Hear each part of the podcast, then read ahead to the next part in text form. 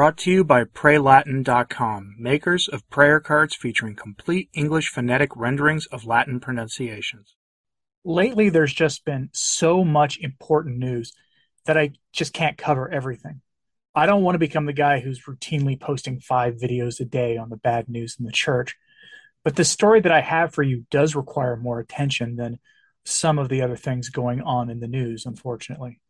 Michael Hichborn and the Lepanto Institute did some digging and found that, as it turns out, most of the heresies promoted in the German Synod, the various national synods, and honestly, most of the errors we see in the post conciliar era can be traced to the lobbying efforts of a group of American priests who are, quite frankly, heretics. This is actually a bombshell of a story that needs more attention than it's getting.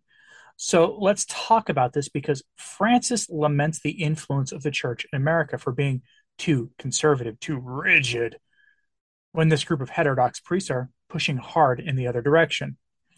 Mr. Hichborn is reporting that an association of priests backed by some American bishops has been instrumental in working to get the church teaching, quote unquote, changed by Rome the past several decades on all the non negotiables. This organization is indirectly funded by the laity as a consequence of the involvement of the bishop in question. That group is the Association of U.S. Catholic Priests, or the AUSCP. They're a dissident group of priests that have been pushing for the same program as the German bishops. They've been pushing for the church to reject sacred scripture by okaying the James Martin sin that cries out to heaven for justice. They've been pushing for the ordination of women, making it okay for Catholics to use chemical barriers to prevent having large families. You name the issue, they're behind it. Here are the details provided by Lepanto Institute.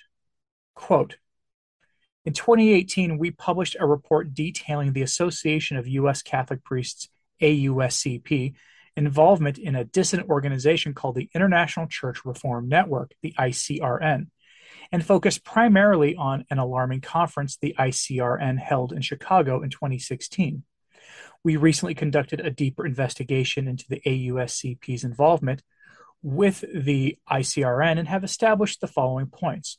The AUSCP helped found the ICRN with the help of other dissident priest groups in 2013. The AUSCP held a leadership role within the ICRN from 2013 to 2019. The AUSCP is currently listed as participating member of the ICRN.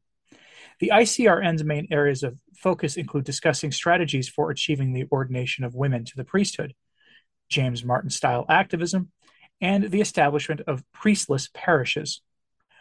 Recent ICRN social media posts also include the promotion of the Moloch ritual and the regularization of it within the church. End quote.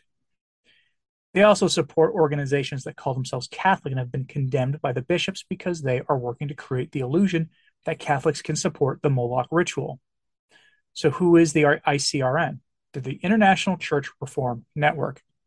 As an organization, they advocate for every secular issue under the sun to be brought into the church as a formal church teaching while advocating for synodality. Yes, this group is very Bergoglian and to the core. To give you an idea about what this group is really working for, keep in mind what I said they advocate for while I read you their purpose statement from their website. This is in their own words. I'm not making this up. Quote We are Catholic priests and reform movements working together for and toward a pastoral church. ICRN is an international network of priest and reform movements that organizes pastoral and dialogue retreats to model and forward the church for the future, to enable its members and invited participants to communicate and dialogue with one another, honestly, to tell stories, to heal wounds from the struggles of reform, to give courage to all engaged, and to share energy, enthusiasm, ideas, and in some cases, to act. The church that we work for is inclusive, a church that reaches out to the people on the peripheries of life and the peripheries of church to bring them into the center of community in Christ. Participatory, a church that empowers people to contribute all their charisms to their local faith communities, and the church as a whole, respecting the dignity inherent in every human being and in all creation. Dialogical. a church that enables the people of God, the baptized and the inquiring, the hierarchs and the lowly, the thriving and the hurt, to enter sincere and authentic dialogue, to share their stories, to heal and to strengthen faith, hope, and love, and to experience joy and peace together. The church they work for is faithful. A church that gathers communities of believers to pray together, to celebrate Eucharist together, to be creative in their expressions of faith and to act on it. End quote. They say that the church they work for is all those things. That may be the case, but the church they're working for is not the Catholic Church. As evidence for this, I remind you that the Association of U.S. Catholic Priests actually threatened to sue the Lepanto Institute and Michael Hichborn for defamation o- over their claim that they were heretics and not in good standing with the church. I'm going to give you a piece of advice here. Good Catholic organizations don't sue or threaten to sue other Catholics, especially when those Catholics have families to support. That should be a very basic rule of thumb. The response from Lepanto Institute is summed up in this LifeSite News article from a few months ago, where the case against the AUSCP is laid out. Quote In the first place, Father Newton says that the AUSCP is in good standing with the Catholic Church and has the support and membership of several bishops. However, I'm sure Father Newton can understand why it would seem to be otherwise, since the AUSCP's local ordinary, Bishop Daniel Thomas of the Diocese of Toledo, has referred to affiliation with the AUSCP as a quote source of grave concern due to the confusion and scandal they have caused end quote the reason for this strongly worded statement is that in 2020 a representative of the AUSCP Miss Beverly Bingle, had been formally excommunicated by the bishop for sacrilegiously attempting ordination to the priesthood. It is difficult to see how an organization can be, quote, in good standing with the Catholic Church, end quote, when the local ordinary refers to it as, quote, source of grave concern due to the confusion and scandal they have caused, end quote. It should also be noted that an organization that is in good standing with the Catholic Church would do nothing to undermine the sound directives of local bishops who forbid priests suspected of heresy from speaking in their dioceses. And yet, in 2013, the AUSCP officially harbored and assisted Father Helmut Schuller with publicity and a speaking venue in dioceses where he was forbidden to speak. Father Schuller, founder of the Austrian Priests Initiative, issued a global call to disobedience in 2011 two years prior to the AUSCP helping him speak in dioceses in which he was banned, which called for women's ordination to the priesthood.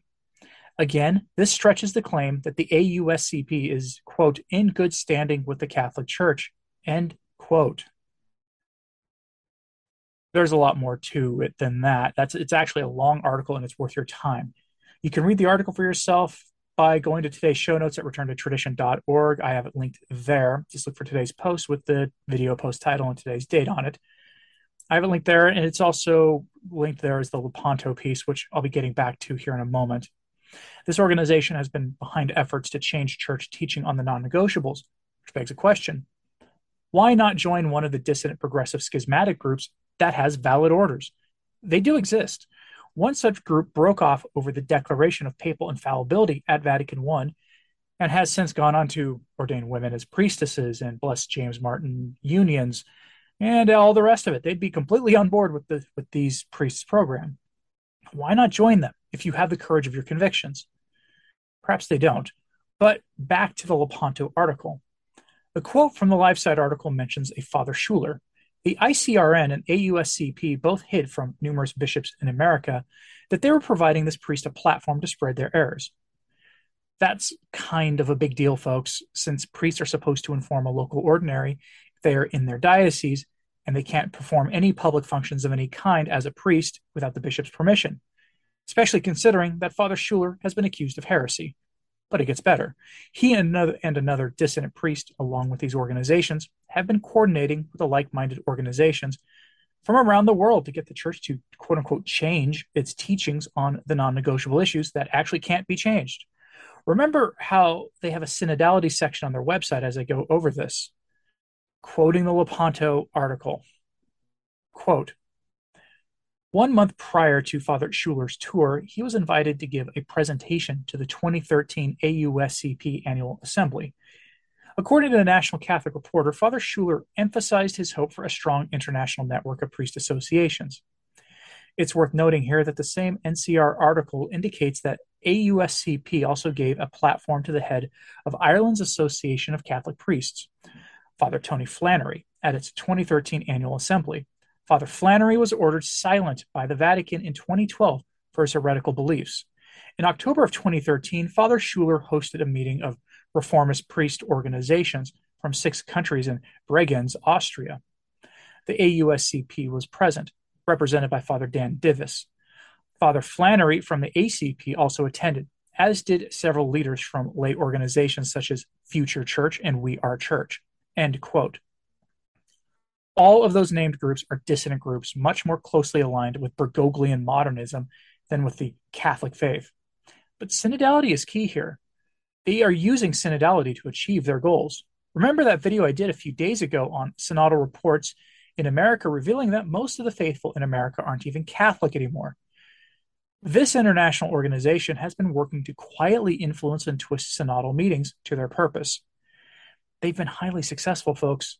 They feature prominently on their website Francis's documents on synodality and the writings of Francis's lay mouthpiece in America, Massimo Faggioli, in order to, to subtly point out that while most Catholics with the faith may object to what they're doing, they're really more in line with the Francis wing of the Francis party of the modernist movement that's calling itself the Catholic Church. Their beliefs are far more in keeping with a hierarchy than ours are at this time some examples of good bishops notwithstanding. This organization works tirelessly to promote all the errors I work daily to expose and to bring to your prayerful attention. But I have to ask are they on the winning side of the history in these efforts? Will God permit them to accomplish their satanic goals, or will they fail? And I hope you appreciate what the, good folks at Lepanto Institute have done here by exposing this. I do think we're in for dark times ahead, which are frankly, the perfect times to achieve sanctity, and at the very least, the crown of white martyrdom. But I'm curious what you think about all of this, so let me know in the comments. Please like and subscribe if you haven't. It really does help. And as always, pray for the church. I'm Anthony Stine. Ave Maria.